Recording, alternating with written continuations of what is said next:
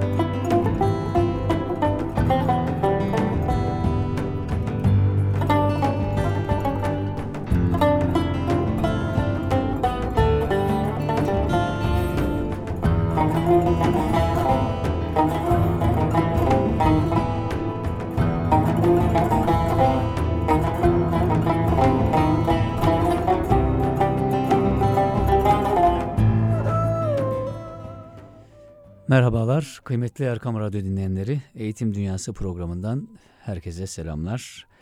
Efendim e, bugün kıymetli bir konuğumla programımızı yürüteceğiz. E, değerli rehberimiz, değerli eğitim rehberi e, İGEDER'in de rehber öğretmenlerinden biri. E, yazar, e, sınıf öğretmeni Nurullah Demir'i az sonra konuk edeceğiz.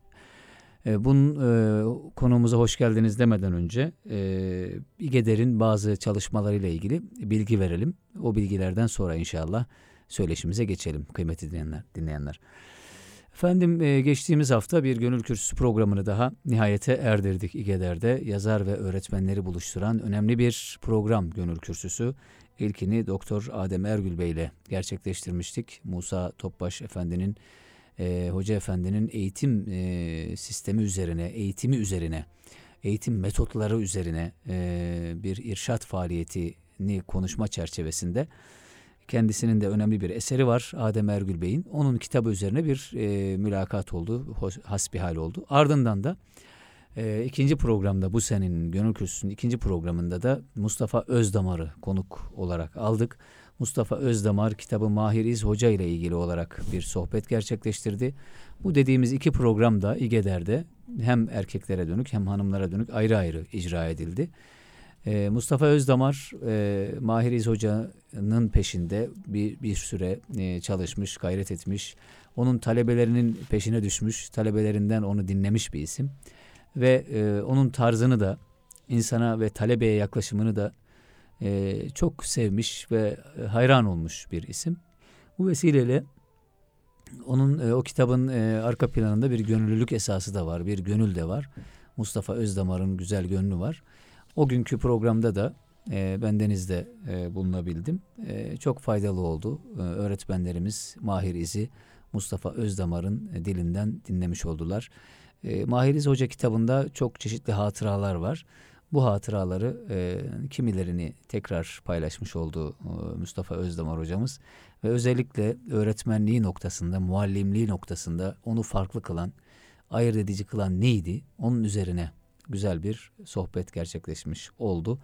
İnşallah e, Ocak ayı içerisinde de yine farklı bir yazarla Gönül Kürsüsü'nde İGEDER'de e, eğitimcilerimiz bir araya gelmiş olacaklar e, igeder.org.tr'den bu tarz faaliyetleri izlemek imkanına sahipsiniz değerli dinleyenler. Peygamber Ocağı Kudüs'e gidiyoruz. Başlığı var İgeder'de. Peygamber Ocağı Kudüs ziyareti 5 gün 4 gece. Gidiş 3 Şubat 2015, dönüş 7 Şubat 2015. Gerekli detaylı bilgi yine igeder.org.tr'de. Geçen sene böyle bir faaliyet olmuştu. Yine Kudüs ziyareti bu nedenle gezi noktasında öğretmenlerin, eğitimcilerin, çeşitli e, kutsal beldelere e, ziyaretleri noktasında da İgeder ciddi bir tecrübe sahibi olmuş oldu. E, güvenilir bir isim olmuş oldu. Oradan inşallah bilgiler edinilebilir katılmak isteyenler için. Evet efendim Nurullah Demir e, stüdyomuzda. Efendim hoş geldiniz tekrar. Merhabalar, hayırlı yayınlar diliyorum. Teşekkür hoş bulduk. ederiz. Nasılsınız Nurullah Hocam? Çok şükür iyiyim. Sizler de nasılsınız? İyisiniz? Allah razı olsun biz de iyiyiz elhamdülillah. Hocam e, İGEDER'de güzel 3 haftalık bir programı geride bıraktınız. Evet. E, hanımlara dönük bir e, şey vardı, bir etkinliğimiz vardı. E, bireysel eğitimde bireysel farklılıkları fark etmek. Evet. Tam doğru Evet, söyledim mi doğru. başlığı? Eyvallah. Bu başlıkta bir program icra ettiniz. E, şimdi programa dair detayları e, da almak isterim. Hani nasıl, geri dönüşler nasıl? E, ama öncesinde eğitimde bireysel farklılıkları fark etmek Evet. ne demek? Öğretmenin e, işine hangi noktalarda yarıyor? E, bunu bir e, alsak sizden. Öncelikle böyle bir fırsat tanıdığınız için teşekkür ediyorum. Eyvallah. Ee, heyecanlıyım. Ee, çok güzide bir radyo, güzide Evet. bir program ve güzide bir insanla bir beraberim. Ee, eğitimde bireysel farklılıkları fark etmek e, şu anda en güncel, en önemli konular arasında. Bunu araştırdığımızda çoklu zeka kuramıyla dünyanın gündemine ağırlıklı bir şekilde girmiş ve 1948'li yıllarla beraber, evet 1948'li yıllarla beraber e, bireylerin farklılıklarına göre eğitim alması ile ilgili çalışmalar yapılmış. Ben de bu alanda biraz araştırdım. Araştırdım da aslında bizim kültürümüzde bireysel farklılıklar üzerine eğitimin çok daha eski olduğunu keşfettim. Hı hı. Hatta atasözlerimiz bile var. Eyvallah. Beş parmağın beşi bir değil.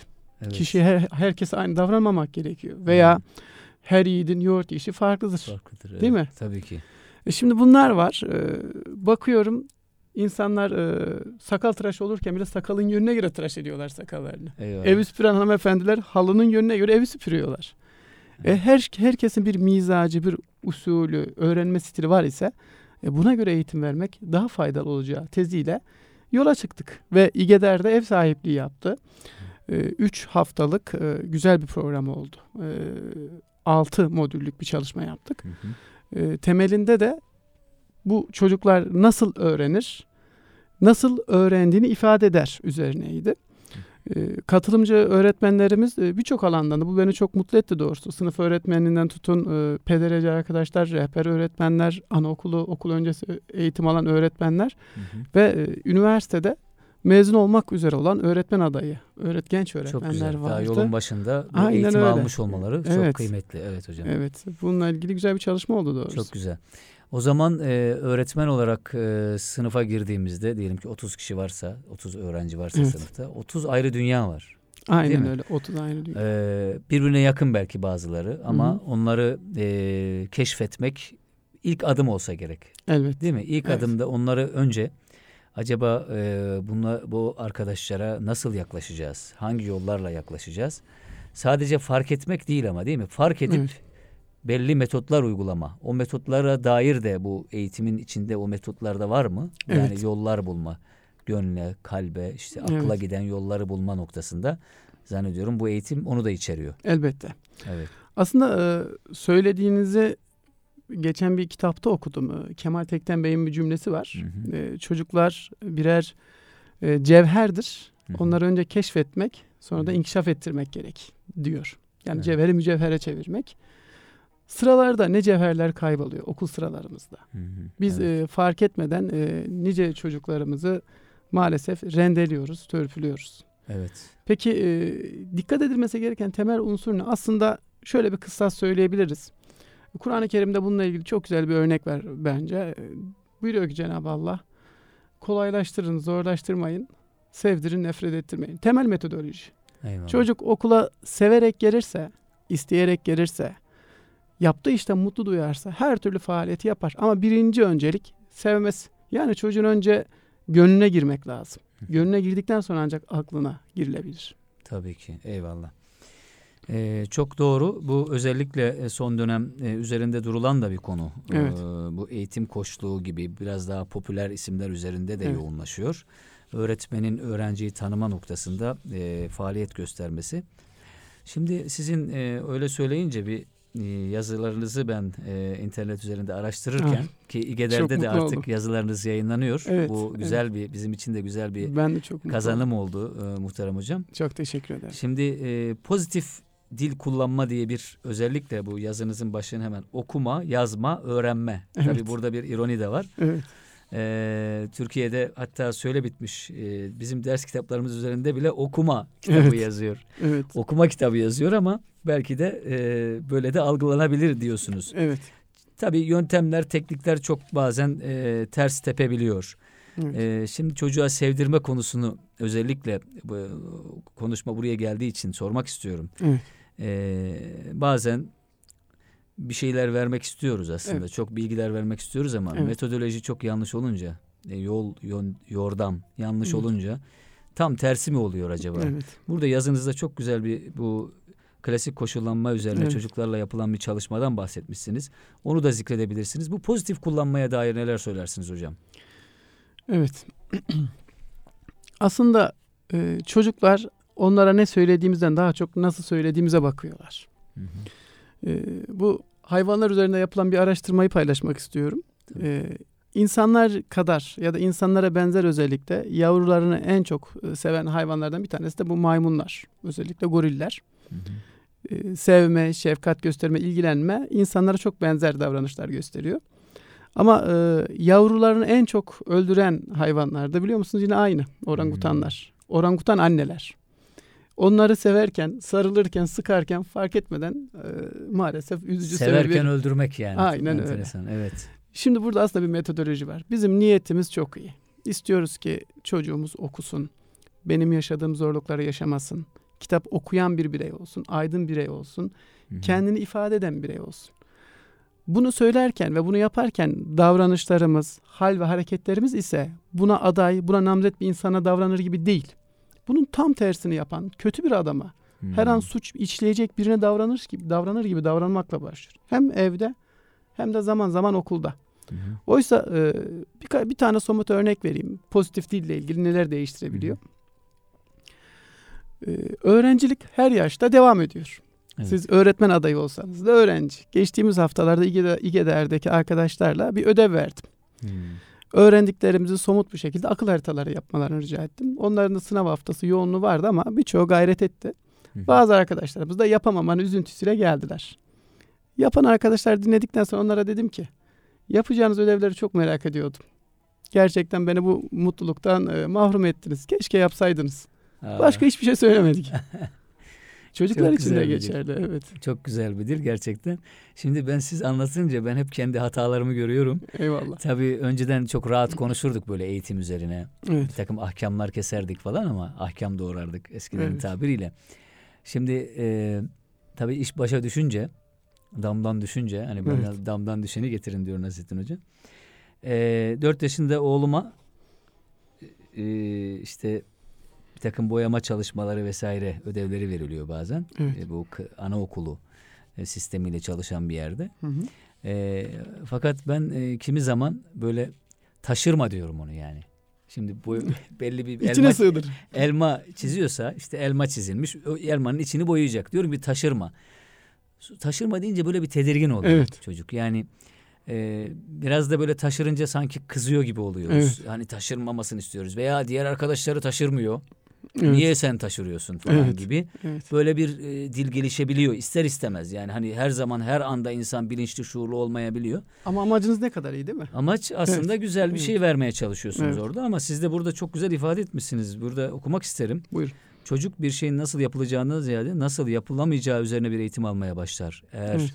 siz okuma, yazma gibi bir diretmeyle başlarsanız harfi dışarı taşırma, kalemi yanlış tutma, defterin kenarını kırıştırma, birbirine çok yakın yazma, çirkin yazma gibi Evet. hep böyle bir olumsuz dille biz yaklaşıyoruz. Genelde e, biz Türk ailelerinin Evet. yani biz bizim gördüğümüz de bu, belki de gösterdiğimiz de Evet. bu oluyor ama bir yerde buna dur demek lazım. Koşma. Yani Yapma. evet. Şöyle bir şey duydum hocam bu arada da. Buyurun. Ee, ben işte çocuklarda özellikle bu e, işte boyama yapma veya işte bir şeyi taşırmadan boyama konusunda e, bir eleştiri getiren e, birinden duydum. E, dedi ki ya koskoca dünyalarını çocukların koskoca hayal dünyalarını küçücük bir elmanın içine küçücük bir evin içine sığdırmaya çalışıyoruz. Aslında ben buna karşıyım demişti. Evet. Siz de böyle mi düşünüyorsunuz E, yoksa e, yine bu taşırma işte e, dışarı kalemini defterini güzel kullan işte kenarını kırıştırma mı o, konuya da değinerek gidebiliriz. Peki. şimdi şöyle değerlendirmek lazım bunu. Orada elmayı boyatmaktaki amaç nedir? Eğer elmayı boyatan bir resim öğretmeni, görsel sanatlar öğretmeni ise Hı hı. az önceki eleştiriye katılabilirim. Ama elma boyatan bir sınıf öğretmeni ise bunun birkaç tane e, kazanımı var. Hmm. Bunlardan bir tanesi el kaslarını, el becerilerini geliştirerek o küçük alanın içine boyama alışkanlığı kazandırabilmek. Hmm. İki, etkinlikle ilgili belli bir disiplin geliştirebilmek. Bunlar e, temel, maya olması gereken şeyler. Hmm.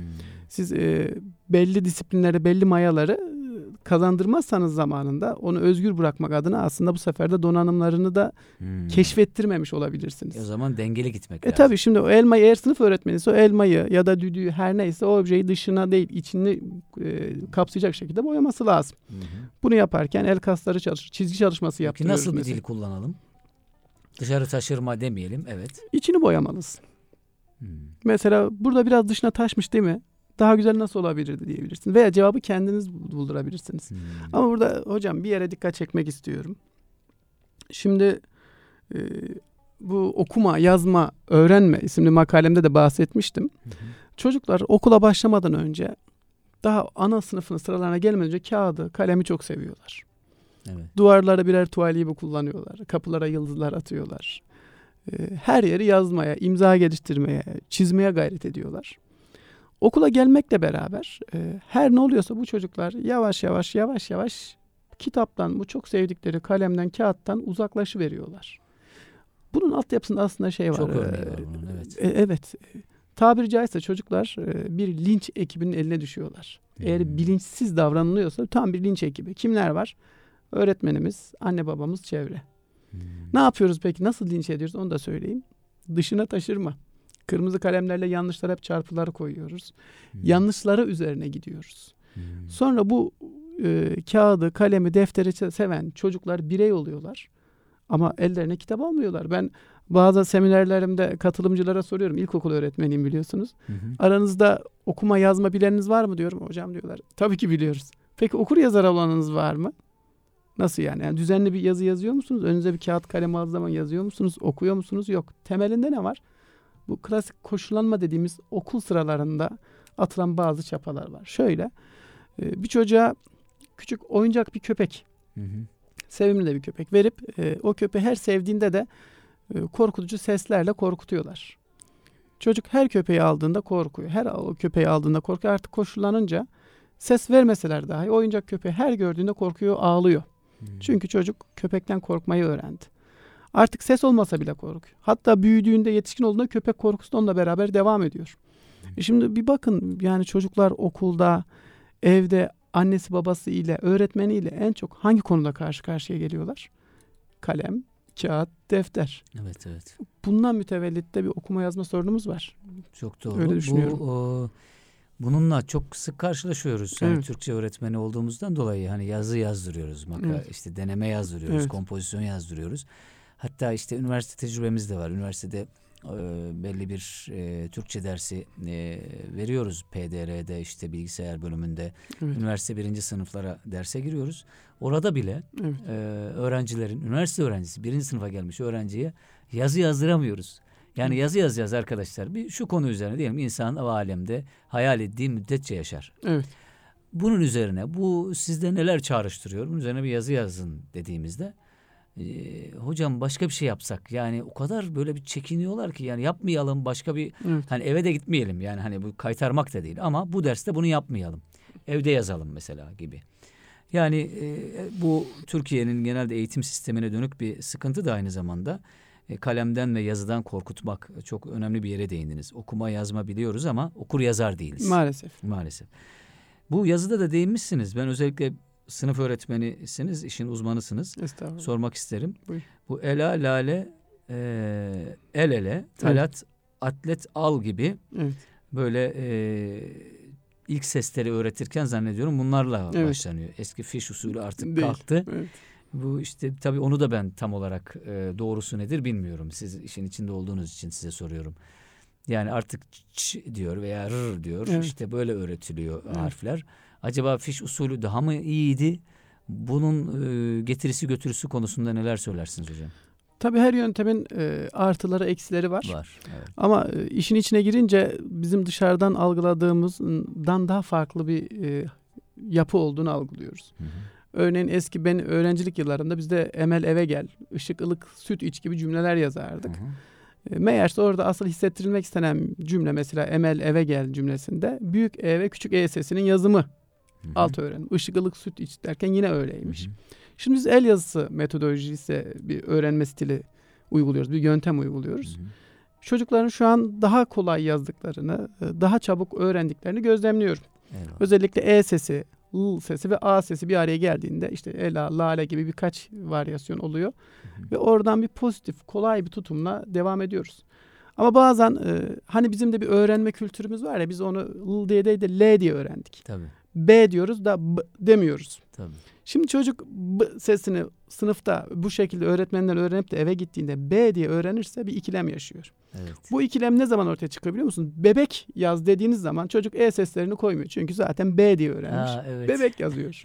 Sıkıntı yaşıyor bunda. Evet. Ya da baba yazacağı zaman B, A, B orada tam süreci oturtamıyor. evet. O yüzden e, bu sesleri böyle yanına sesli harf koymadan sadece B diye, K diye, L diye Öğretmekte fayda öğrenmek, var. Tekrar etmek fayda var. Ama buradan anne babalara da şunu tavsiye etmek istiyorum. Hı hı. Evde öğretmen anne baba olmasınlar. Evet. Evde anne baba olsunlar. Hmm. Çünkü zaten sınıfta bir öğretmen var. Hadi destek olunabilir. bir de iki tane de Çocuğa evde gayret- öğretmen çocuğa böyle dediğiniz gibi linç yapmayalım. yani. Hayır, Hiç ben e, eğitimciyim. evet. Oğlumla e, ödev yapmak zorunda olduğum ya da bazı konuları tekrar etmem gereken durumlar oluyor. Hı hı. Ben evde oğlumla yaparken bile ödev çalışması baba diyor öğretmenim böyle demedi. Ama ben de öğretmenim diyorum. Hayır baba öğretmenim böyle doğru söylüyor. Öğretmen öyle dediyse doğrusu odur Evet. diyorum. Çünkü öğretmenin de bir öğrenme stili var. Eyvallah. Değişebiliyor. Bu harflerin öğretimiyle ilgili anlayabiliyorum. Bu mesele evet yani Evet. söylediğiniz nokta doğru ama bu el yazısı meselesiyle ilgili Evet. ne zamandır böyle hani işin uzmanı olsa da sorsam dediğim bir durum var. Şimdi orta ikileri okutuyoruz biz Türkçe'de. Evet. Ee, müfettişlerin istediği, milli eğitimin istediği de her geldiklerinde sordukları da işte el yazma, el yazısı, eğik el yazıyla yazdırıyor musunuz? Evet. Oluyor. Ama öğrencinin psikolojisi şu hocam. Ya ben orta ikiye geldim. Niye hala el yazısıyla yazıyorum? Niye diyor. dayatıyorsunuz? Hayır ben büyüdüm diyor artık Evet. diyor.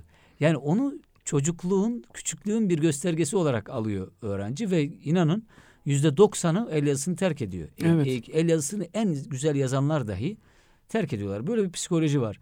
Yani ileride bu terk ediliyorsa Evet. neden bunda ısrarcı olunuyor? Yani el yazısı hani bilmiyorum karakteri daha iyi yansıtıyor falan Evet. filan gibi şeyler söylendi ama Evet. e, hakikaten mesela kitaplarda da el yazısı yok. Yani okuma kitaplarına baktığınızda el yazısıyla yazılmıyor. E, e, bu el yazısını orta birden ikiden sonra da kullanmıyor öğrenci. Acaba o aşamaya kadar yazması makul mü, mantıklı mı? Yani bu bir sorun aslında Türkiye'de. Aslında küçük yaş gruplarında el yazısı o akış bozulmasın, o kopma olmasın zincirde diye tercih edilen bir sistem. Hı hı. Ama az önce çok güzel değerlendirdiniz. Biz ilkokulda birden dörde kadar el yazısının matematik dersinden İngilizce dersine kadar her yerde el yazısını tercih ediyoruz. Hı hı. Teşvik ediyoruz.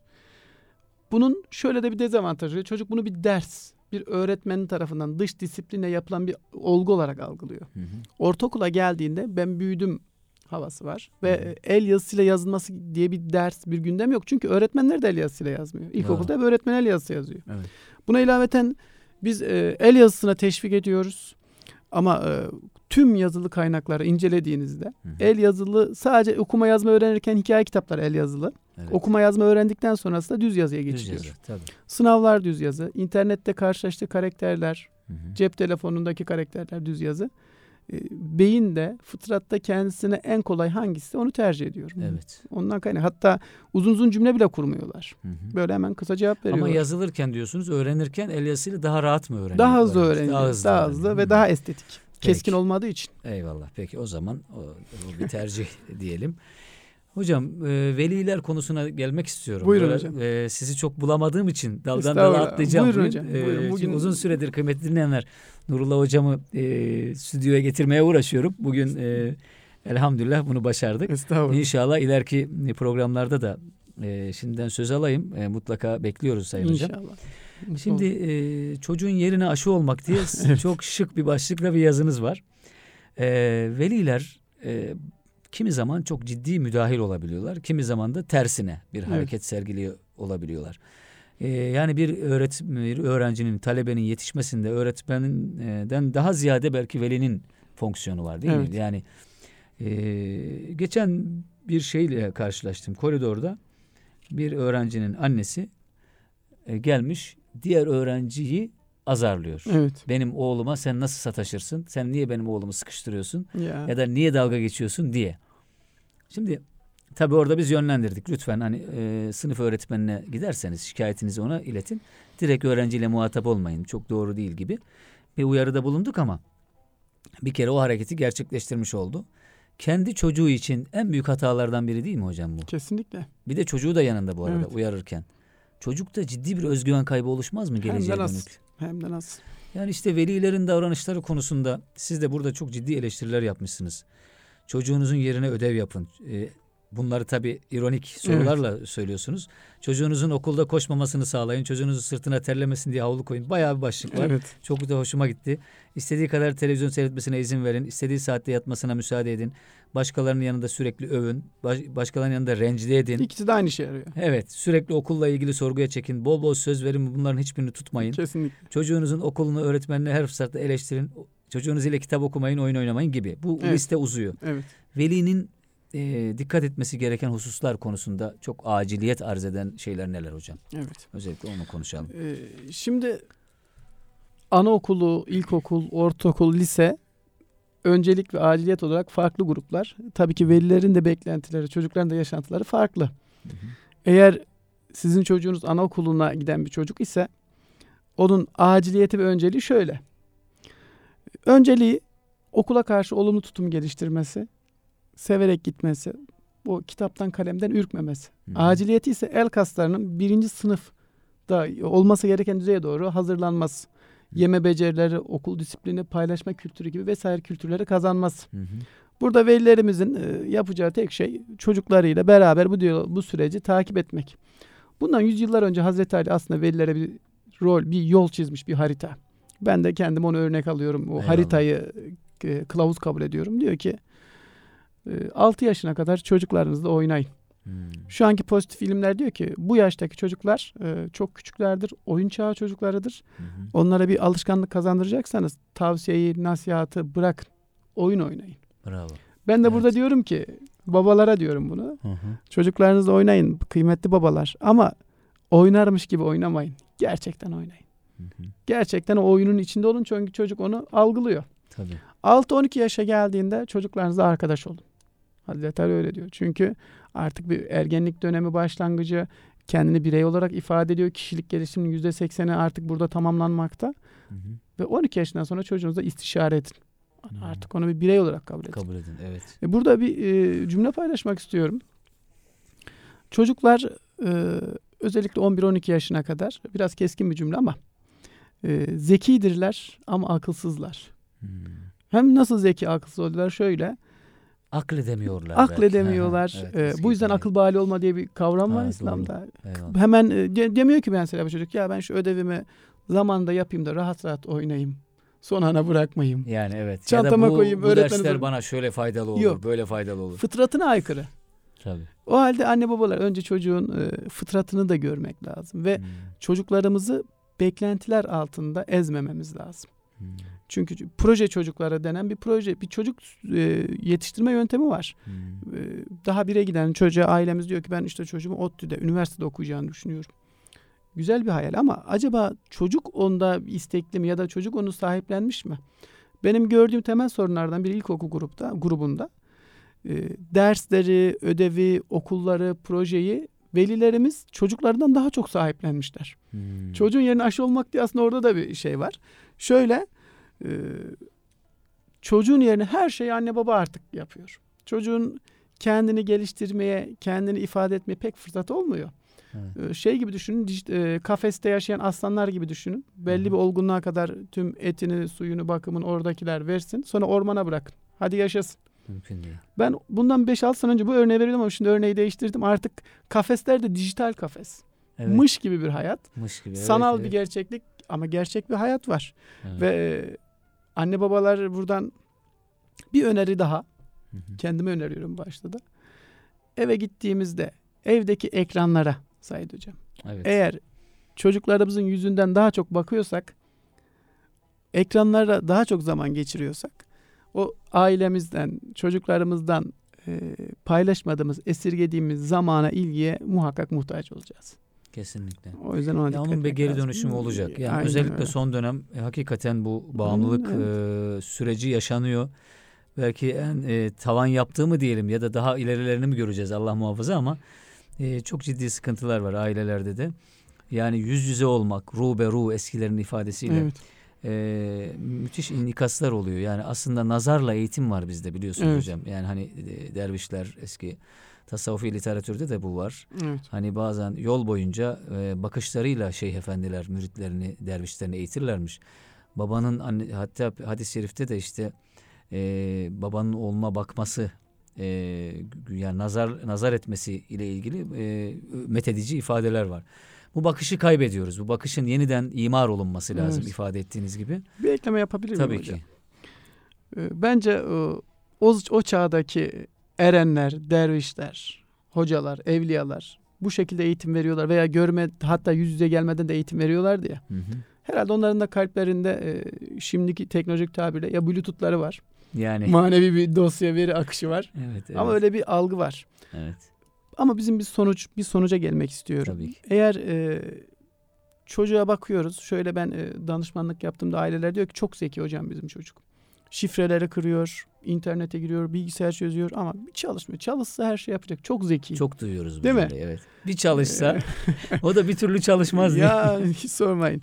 Ama şu var, e, eğitilemeyen zekiler diye Türkiye'nin bir gerçekliği var. Evet. Bunu tekrar buradan tekrar zikretmek istiyorum. Eğitilemeyen zekiler yakında yeni gündemimiz olacak eğer gerekli tedbirleri almazsak. Evet. Eğitilemeyen zekiler. Evet. Hocam özellikle oraya gelmek istiyorum. Ee, Sizin üstün zekalılarla ilgili yaptığınız çalışmaları da Evet. biliyorum. O Evet. konuyla ilgili de inşallah kısa bir ara verelim Tamam. ee, eğitim dünyasına. Kısa bir aradan sonra özellikle o konuya ve diğer bazı başka sorularım da olacak. Nurullah Demir'le eğitim dünyasında sohbetimiz devam ediyor kısa bir aradan sonra.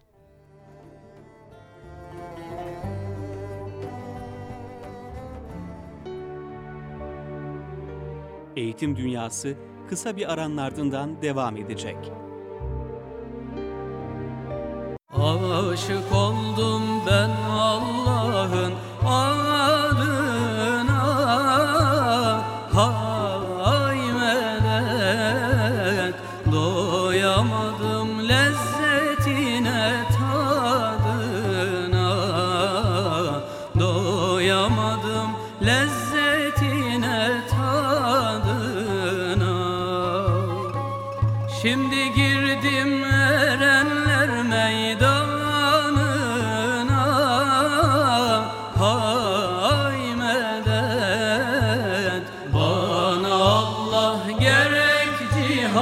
cihan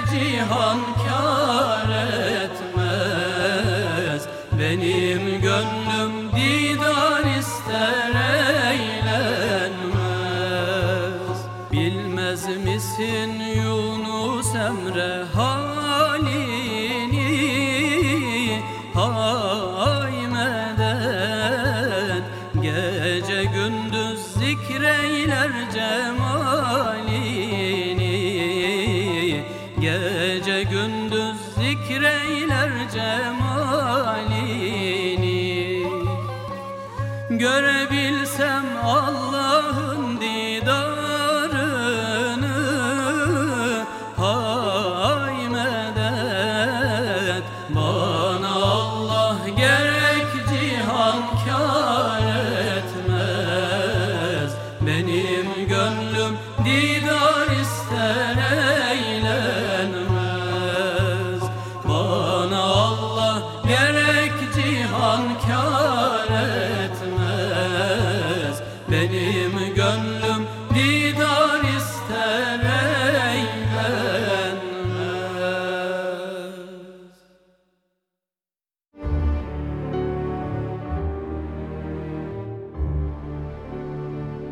Eğitim Dünyası devam ediyor.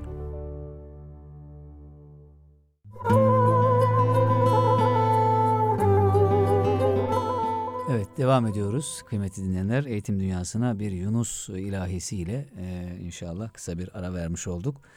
Yahya Soyyiğit e, idi zannediyorum söyleyen. Yahya Soyyiğit'e de rahmetler olsun. Çok severdik Yahya Soyyiğit hocamızı. E, Allah gani gani rahmet eylesin. Bir gün inşallah bir arkadaşımızla da onu konuşmak isteriz burada Yahya Soyyiğit hocamızı. Efendim e, Nurullah Demir hocamızla söyleşimize devam ediyoruz. Eğitim Dünyası'nda Erkam Radyo'da.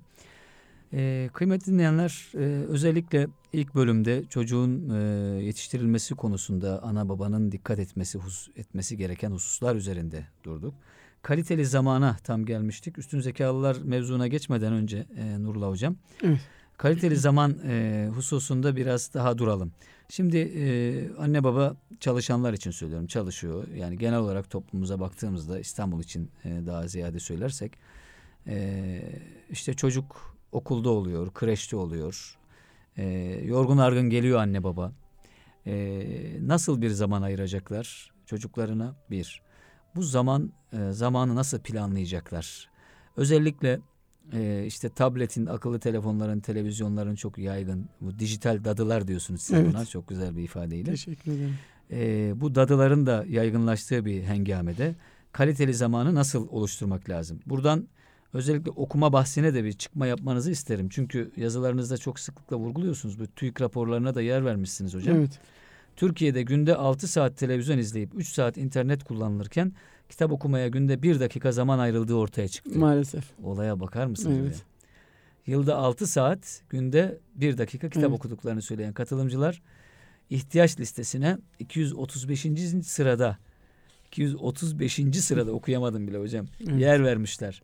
Yine TÜİK raporları çocukların %60.5'i bilgisayar, 50.8'i internet, 24.3'ü cep telefonu kullandı. Gelişmiş ülkelerde kişi başına düşen yıllık kitap alımı ortalama 100 Amerikan doları. Türkiye'de ise bu rakam 10 Amerikan dolarının altında. Türkiye'de her 100 kişiden sadece 4,5 kişi kitap okuyor. Japonya'da yılda 4 milyar 200 milyon kitap basılıyor. Türkiye'de ise sadece 23 milyon. Evet. Tabii istatistiki rakamlar fena, fecaat. Evet. Ee, e zaten sadece istatistiki değil, ortam e, durum da e, hali hazırda e, ortada. E, işte bu kaliteli zamandan da yola çıkarak biraz da bunlar e, şekillenmesi lazım. Yani anne baba gerçekten bilinçli bir şekilde, şuurlu bir şekilde bu kaliteli zamana odaklanabilse Evet. bu eksiğin, bu açığın farkına varacak değil mi hocam? Sadece Tabii. oyun değil. Kaliteli zamanı hem oyun hem kitap bahsi üzerinden değerlendirirsek neler söyleriz kıymetli hocam? Çok teşekkür ederim. Ee, şimdi öncelikle şunu söyleyeyim. Ee, çocuk yetiştirmek günlük 10-15 dakika yapılacak bir hobi değil. Evet. Ee, yani eve gelip bir 10-15 dakika ilgilenip biraz hoplatıp zıplatıp ya da konuştuktan sonra kendi dünyamıza çekecek bir hobi değil. Çocuk yetiştiriyoruz. O yüzden e, baba olmak ayrı, babalık yapmak ayrı. Tabii ki. Şimdi anne ve baba çocuğun tüm ihtiyaçlarını karşılıyorlar. Ee, seve seve karşılıyorlar. Gerçekten fedakar insanlar. Hı hı. Ellerinden gelen fedakarlığı yaptıklarını da gözlemliyoruz. Biliyoruz. Biz de anne babayız. Tabii. Ee, ama çocuklarını anne Çantalarını taşıyorlar yeri geldiğinde araya girdim. yerlerini aşı oluyorlar. Çanta Yani, taşıyorlar. tabii. Ayakkabılarını bağlıyorlar. Evet. Ee, ama e, bununla beraber anne babalarımız da bir iş yükü altında eziliyorlar. Evet. Bir 10-15 dakika zaman ayrılıyor ister istemez. Bu da yetersiz oluyor değil mi? Hı hı. Şimdi e, anne babalara burada birinci tavsiyemiz tutup da çocuğa bir saat, iki saat, üç saat zaman ayırın değil. Zaten bu imkansız. Akıllıca da bir tavsiye değil. Ama 10 dakika, 15 dakika ayırdıysak günde Hı hı. o 10-15 dakika onun olalım. Telefonumuzu, bilgisayarımızı, işimizi 10-15 dakika bırakalım. Bize de iyi gelecektir. Bu aslında bir nevi kendimizi de resetlemiş olacağız. Hı hı. Özellikle e, yoğun çalışan anne babalar için bunu özellikle söylüyorum. Bir çocuk, bir aile en az haftada 5 kere akşam yemeğinde ailecek bir arada olması çok önemli bir kural, şart. Anne, baba, çocuk. Aynı gerekirse- masanın etrafında, aynen öyle. Bu bir öneri. Evde beraber yemek yenilmez. Aile toplantıları. Çok kaliteli bir çalışma. Hem çocuğun özgüvenini geliştirme, hem birey olduğunu fark etme ve aidiyet duygusunu geliştirmek için haftada bir gün aile toplantısı planlanabilir. Saati, gündemi e, buzdolabının üzerine yapıştırılabilir. Hı. Anne babalar oradan yapar ve güzelliği de şu. topla, her toplantının başkanı değişsin. Hmm. Şöyle de bir e, ayrıntı. Toplantıyı sorun odaklı değil, güzel şeyleri paylaşmak odaklı başlatmak lazım. Örnek Evet. veriyorum ya oğlum geçen şöyle bir soru sormuştun. Gerçekten çok teşekkür ederim. Hanım şu davranışından dolayı çok mutlu oldum ya da eşine. Hmm.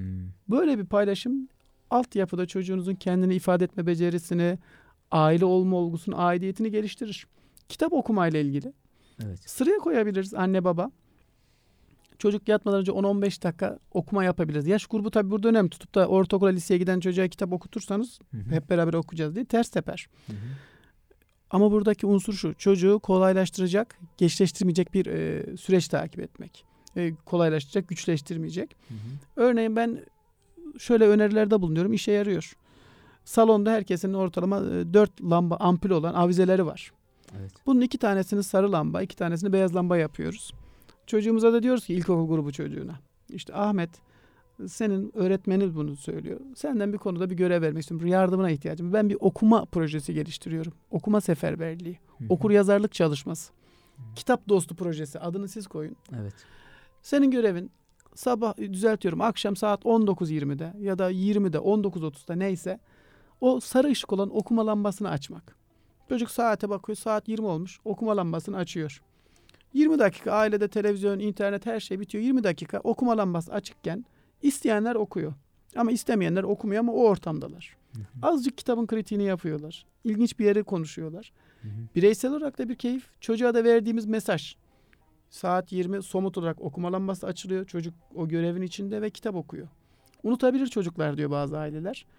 Orada da anne babanın sürekli hatırlatması yerine akıllı telefonlarımız var. Alarm kuruyoruz değil mi? Alarmı çocuğun sesiyle kurun. Kitap okuma zamanı oley gibi bir ala- alarm Hı hı. olsun. Tabii ne güzel. Saat 20'de o, o şekilde alarm çaldığında Hı hı. yine bir e, süreç başlayabilir. Evet. Ama ben e, çocukları küçük olan ailelere biraz daha şöyle zihinsel olarak 2020'lere, 2030'lara hayal etmelerini istiyorum. Tabii. Çünkü şu an bizim amacımız e, geleceğin güçlü, e, zeki, kendini ifade eden gençleri yetiştirmek, bireyleri yetiştirmek. Çıkan sonuçlara, araçlara baktığımızda ise geleceğin başarısı ihtiyarlarına doğru gidiyor. Hmm. Burada e, okul tek başına yetersiz. Aile de yetersiz. Ciddi bir takım çalışması, ciddi bir işbirliği lazım. Çünkü artık yorgun aileler var. Yorgun aile, yorgun çocuk demek. Evet. Ben e, Ankara'dan geldim buraya. 4 sene oldu. Hı hı. Şöyle bir tablo görüyorum İstanbul'da. Memurundan amirine, simitçisinden esnafına, normal vatandaşına kadar herkes bir yere yetişiyor. Hiç normal yürüyen giden kimse yok. Telaş halinde. Öyle bir akış var. Evet, evet. Çok Herkes yoğun. bir koşturuyor Evet. yani. Onun İstanbul için- öyle. Şimdi İstanbul trafiğiyle vesaire diğer mevzularıyla e, ekstra bir gayret de istiyor diğer. Bütün bu söylediğiniz alanlar e, fedakarlık istiyor hocam. Yani eğer biz samimi olursak e, geleceğe insan yetiştiriyoruz. Yani insan yetiştirme Evet. ayrı bir şey. Biz Evet. bir de bir mefkuresi davası olan insanlarız. Yani bu Evet. çocukların büyük bir misyon yüklendiğini, yükleneceğine inanarak hani dualarımızı da geniş Tabii. tutmalıyız. Yani Tabii. çocuklarımıza dua ederken inşallah e, ülkenin e, geleceğinde rol oynayan insanlar olurlar gibi büyük biraz bu değil mi? Hedef Evet. Dualar hedefleri de belirliyor. Yani sizin ettiğiniz dualara göre Evet. belki de e, sizin önünüze bir serüven çıkarılıyor. Tabii. E, bu çok önemli bir şey. Bunlar belki ayrı ayrı e, konular ama Çocukların oynadığı oyuncaklar ileride nasıl insanlar olacaklarını belirliyor. Geleceğini şekillendiriyor. Hmm, evet, Kitapla beraber de ona oyuncakları evet. ona göre organize ettiğinizi düşün. Eyvallah. Tabii Çok ki çok önemli. Bir şey daha özür dilerim böyle peş peşe E, tabii tabii hocam fikirler. buyurun buyurun. Ya şimdi hep oyuncak almayı çok seviyoruz ya biz, anne babalar. Hı hı. Bir de oyuncak alırken bir kriter önereyim. Evet. Ee, çocuklara alınan oyunlar veya oyuncaklar e, hayalleri güçlensin diye alınmalı. Oyalansın diye alınmamalı. Hmm. Ona dikkat etmek lazım. Ya Ona diyelim bir şey e, biz bizim oğlan mesela hep araba istiyor diyelim ki. Şimdi e, oyalansın diye biraz da alıyor yani Tamam. aldırıyoruz. Şimdi araba nasıl bir hayal Abi, güçlendirir? bir Onun tane- oynadığı oyun belki hayal bir tane oyalansın diye araba aldınız. E, ama Bir diğerlerini de araba de- olan mesela arabayı park alanında olup da böyle akıl oyunları olan oyunlar var. Arabayı park yerinden kurtarmaya Heh, çalışıyor, heh, park evet, etmeye evet. çalışıyor. O Sorun tarz. ve çözüm odaklı oyunlar var. Evet. O bir tane de ondan alalım şeyler tabii. almak. Beraber Çok oynarsınız hem. Çok güzel. Eyvallah. Özellikle o oyun kısmına gelecektim. Siz e, getiriyorsunuz maşallah e, şeyi. E, yol açıyorsunuz bana. Eyvallah. Hocam e, kaliteli zaman kitap okuma konusu tabii çok ayrı bir mevzu. Belki bir sürü proje yapıldı bununla ilgili Türkiye'de. Belki her şey proje oldu. Artık çocuklar da bir proje. Proje çocuğu evet. Maalesef böyle bir şey. Biz e, uygulama noktasında e, hatalar yapabiliyoruz. evet. Ama ne olursa olsun siz de az önce ifade ettiniz. E, bu bir e, dile pelesenk oldu. Sürekli aynı şeyler söyleniyor e, denilecek belki ama e, bir kere veli okumazsa, Evet. anne babanın kitapta gözü yoksa çocuğun da çocuktan da bunu çok beklememek lazım. Yani Evet. ama şu değmez mi hocam? Yani bir çocuğun yetişmesi, bir bir bir ferdin sağlam bir şekilde teşekkülü konusunda insan bundan önce kitap okumuyorsa bile bundan sonra okur değil mi? Yani Evet. o vesileyle bile kitaba başlamak güzel bir şey değil midir? Yani Kesinlikle. sırf o çocuğun güzel Ama biz yetişmesi adına. yetişkinlerin öğrencilik yıllarında, çocukluk yıllarında o oyuncak köpekten o kadar korkutulduk ki o Evet. çocuk gibi. O Evet. kitaptan kalemden o kadar soğutulduk ki o, o zinciri kırmak. Zor değil mi? Müthiş. Çocuk için bile Evet, belki tabii. yani ama yapılabilir mi? Yapılabilir. Niye olmaz? Niye Yapanlar olmaz? var mı? Var. Tabii ki. Evet. Burada şey var. Belli yaşlarda hafız olanlar duyuyoruz. Yani 30-40 Evet. yaşında sonradan hafız oluyorlar. Üstün zekalılar konusuna geliyorum hocam. Bu da Buyurun. sizin araştırmalarınızdan biri. Zeka türlerine de daha gelemeyeceğiz herhalde öyle görünüyor Evet. bugün. Çünkü sizin alanlarınızdan biri de o. Bu üstün zekalılar eğitilemeyenlerin eğitimi başlığını mı vermiştiniz hocam özellikle bu mevzuya? Türkiye'de Eğitilemeyen zekiler demiştim. eğitilemeyen zekiler. Evet. Belki de girdiğimiz sınıfların e, kimilerinde kıyıda köşede belki insanların çocuk e, asosyal dediği Evet. içine kapanık e, bazı talebeler üstün zekalı bilemiyoruz. Evet. Yani çünkü onların yolu yordamı farklı olabiliyor. Onlar sizin e, çok da önemsediğiniz şeyleri önemsemeyebiliyorlar. Evet. Bir şey paylaşmıştınız bu özellikle e, bu dinozor resmi çizen Ah, tahtaya. Onu da paylaşmanızı isterim bu üstün evet. zekalılar konusunu Tabii. verirken. Tabii. E, Türkiye'de yeni bir alan, yeni bir saha Evet. bu. E, bunun tespiti konusunda belki eğitimcilerimize tavsiyeleriniz olabilir. Evet. Hani neler söylersiniz üstün zekalılar konusunda? Abi çok derya deniz bir konuya geldik. Evet. Gene biz e, birçok konunun kıyısında böyle paylaşıp Eyvallah. bir niyet birliği yapalım artık öyle diyelim. İnşallah. Ee, Şimdi üstün zekalılar eğitimi başta İsrail, Amerika, Finlandiya, Güney Kore olmak üzere birçok ülkenin mercek altına tuttu ve 65'li yıllardan itibaren, 70'li yıllardan itibaren çok üzerine durduğu bir alan. Hı hı. Biz daha öncesinden bunu tespit etmişiz. Bu ya bu tespitler önce ben biraz daha hayıflanıyorum, üzülüyorum. Elde değil. Yani Enderun Mektebi diye bir mektebi açmışız. Enderun Mektebi'nde Enderun Mektebi'nde üstün zekalı bireyleri yetiştirmişiz. Mimar Sinanlar çıkmış, bir sürü komutanlar, saray görevlileri, vezirler çıkmış. Hı hı. O zaman biz nasıl keşfediyormuşuz üstün zekalı bir bireyi biliyor musunuz hocam? Bizim o mektepte e, bu işi bilen, bu işten eğitim almış hocalarımız var. Hı hı. Bunlar çeşitli beldelere giderlermiş. O beldedeki, köydeki, yerdeki 40 evden birini alırlarmış. Ailesinin müsaadesiyle, ailesine de ma- maaş ba- ba- bağlayarak. Hı hı. O çocuklar Ender Mektebi'ne getirirlermiş. Şimdi burada bir ölçü çıktı. 40'ta 1. Sonra bu gelen çocukları hemen siz işte yaş grubunuza göre, ilginize göre size şu eğitimleri veriyoruz demezlermiş. Onlar önce bir kendi alanlarında, kendi akranlarıyla bırakır ve böyle farklı gözlerde, farklı gözlemciler onları iki buçuk, üç ay gözlemlerlermiş. Neyle oynuyor? Gene oyuna geldik gördünüz mü? Hmm. Nasıl oynuyor? İletişimi nasıl? Bu çocuk eğer oynarken savaş oyunları ağırlıklı oynuyorsa bu savaş sanatlarında yetiştiriyor. Hı. Yok ince becerileri iyi, el kasları güzelse el becerileriyle ilgili yetiştiriyor. Yemekle ilgili bir oyunları varsa mutfa- saray mutfağına yönlendiriyor. Matematiksel oyunları varsa matematik alanında yetiştiriyor. Herkesi de tek alanda yetiştirmiyor. Şimdi gelelim günümüze. Bu Enderun Mektebi'ni buradan belki dinleyiciler araştırırlar. Onlara da bir fırsat olur. Hı hı. Dünya ortalamasına göre yapılan araştırmalarda nüfusun yüzde iki, iki buçuğu üstün zekalı birey kabul ediliyor. Şimdi e, milli eğitimin son aldık, e, aldığı kararla özel yetenekli çocuk diyoruz. Çünkü üstün zekalı demek de sınıflandırmak aslında pek de doğru değil. Özel yetenekli birey diyoruz. 40'ta birey aynı denk geliyor o zaman. Hı. Yüzde iki, iki buçuk bakın 40'ta bire Evet. geliyor. Hı hı. Şimdi biz zamanında eğittik, ettik. Bireyleri belli bir yere getirdik. Şimdi bunları yok gibi tekrar e, baştan araştırmaya çalışıyoruz. Maalesef geldiğimiz noktada bu işin içindeki bir hoca olarak söylüyorum. Milli bir ölçeğimiz yok. Hı. Benim kendi e, milletime, vatandaşıma onların kültürünü yansıtan bir ölçme aracım yok. Hadi uluslararası ölçekler işimizi görüyor mu? Evet. Sizin çocuğunuz tanılandı, özel yetenekli birey olarak belgelendi. Sonra Ne sonrası olacak? yok. Evet. Şimdi okullarda bununla ilgili müfredat yok. Ben hoca olarak bununla ilgili bir izlencesi, bu işin bir ABC'si sarmal olarak henüz yok. Hı hı. Bu çocuklara hitap edecek çok geniş öğrenme alanları yok. RAM'lar var, vakıflar var. Bazı yerlerde çocuk üniversiteleri var ama herkese hitap edecek, bu çocukları keşfedecek henüz ortamlar yok. E, Dolayısıyla bu çocuklar okul sıralarında hiç farkında olmadan yavaş yavaş yavaş yavaş kayboluyorlar. Dinozor örneğine geleyim. Bakın şimdi bir somut örnek. Birinci sınıfları okutuyorum. Tahtada da bizim meşhur cümlemiz var. Talat atlet al. ne yapalım o seslerle ancak onları yazabiliyoruz. Teneffüs oldu çıktım. Ee, Sınıfa geldiğimde tahtada üç tane dinozor resmi. Tabi el kasları çocuğun uygun olmadığı için ona göre çizmiş. Ee, Ve altına da Latince isimlerini yazmış. Biz el yazısı öğreniyoruz. O Latince olduğu için keskin harflerle yazmış. Hı. Gördükten sonra dedim ki arkadaşlar aramızda okuma yazma bilen biri var ne güzel. Artık o bana yardım eder. Kim yazdı? Oradan böyle ürkek bir sesle gerilerden ben yazdım öğretmen. Süper dedim ya. Şimdiye kadar ben seni nasıl keşfedemedim? Hadi gel bundan sonra beraber bu işi devam edelim. Bak sen de okuma yazma biliyormuşsun. Ben bilmiyorum öğretmenim dedim.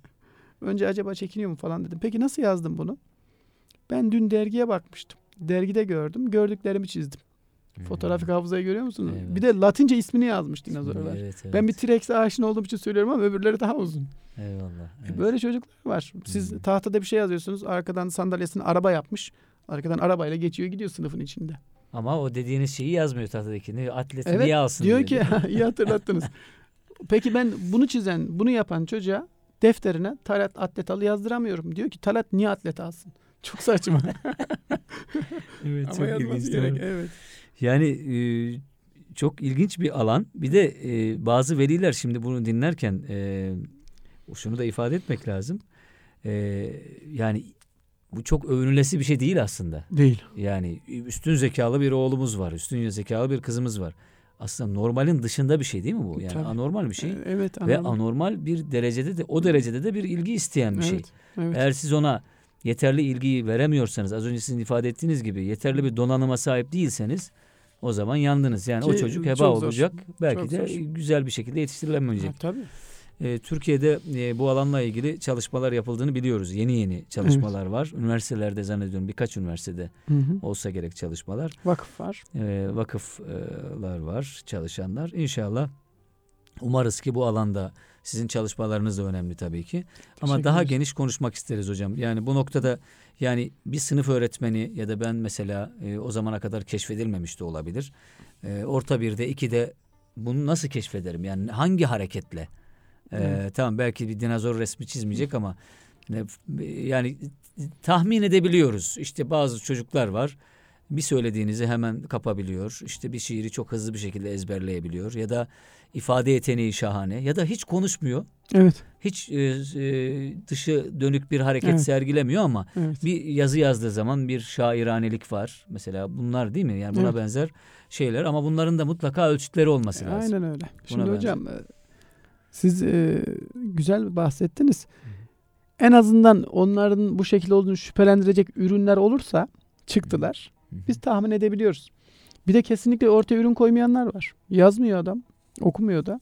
Hmm. Hatta e, Einstein gibi Edison bu okumaz, bu yapmaz diye okuldan gönderilen, öğrenme güçlüğü çekiyor denen bireyler var ki tam tersi. Çok yüksek, üstün zekalı bireyler. Hmm, O da var. Evet. Sidis diye bir adam yaşadı zamanda, yakın zamanda. hı. Dünyanın en yüksek IQ'lu bireyi Sidis. Bir dili öğrenmesi bir günü aldı. Hatta kendine ait diller oluşturan bir adam. Allah Allah, evet. E değil mi? Ne kadar ilginç. İlginç. Fakat yaşamına baktığınızda ortaya bir iki kitap ve onun dışında herhangi bir şey koyamadan e, ömrünü tamamlamış gitmiş. Hmm, Şimdi ortaya ürün tamam keşfettik. Ortaya ürün koymak lazım. Ama bizim temel önceliğimiz özellikle aileler ve e, yakın çevremiz, hocalara, öğretmenlere söylüyorum. Bu çocukları hemen bir üst duruma, bir şeyler yapmaya değil, mevcut durumlarını kaybetmeyecek bir ortam sağlamak. Önce zarar görmelerini engellemek lazım. Eyvallah. Evet hocam. Nurullah hocam tadı damağımızda kaldı diyelim. Benim de öyle oldu, Ee, benim mukavele. Çok güzel muhabbet oldu. Ee, Evet. çok teşekkür ediyorum. Ee, inşallah söz alalım. Ee, diğer programlarımıza da bekliyoruz. İnşallah biz de davetinize İnşallah. icabet etmekten mutluluk duyarız. İnşallah. Bu fırsatı tanıdığınız için başta Erkam Radyo'ya, şahsınıza Ve tüm görevli arkadaşlara teşekkür ediyorum. Tüm dinleyicilere saygılarımı sunuyorum. Eyvallah Nurullah Hocam. Çok teşekkür ediyoruz. Ayağınıza sağlık. Kıymetli dinleyenler Eğitim Dünyası burada sona eriyor. Haftaya yine sizlerle buluşmak isteriz. Allah'a emanet olunuz.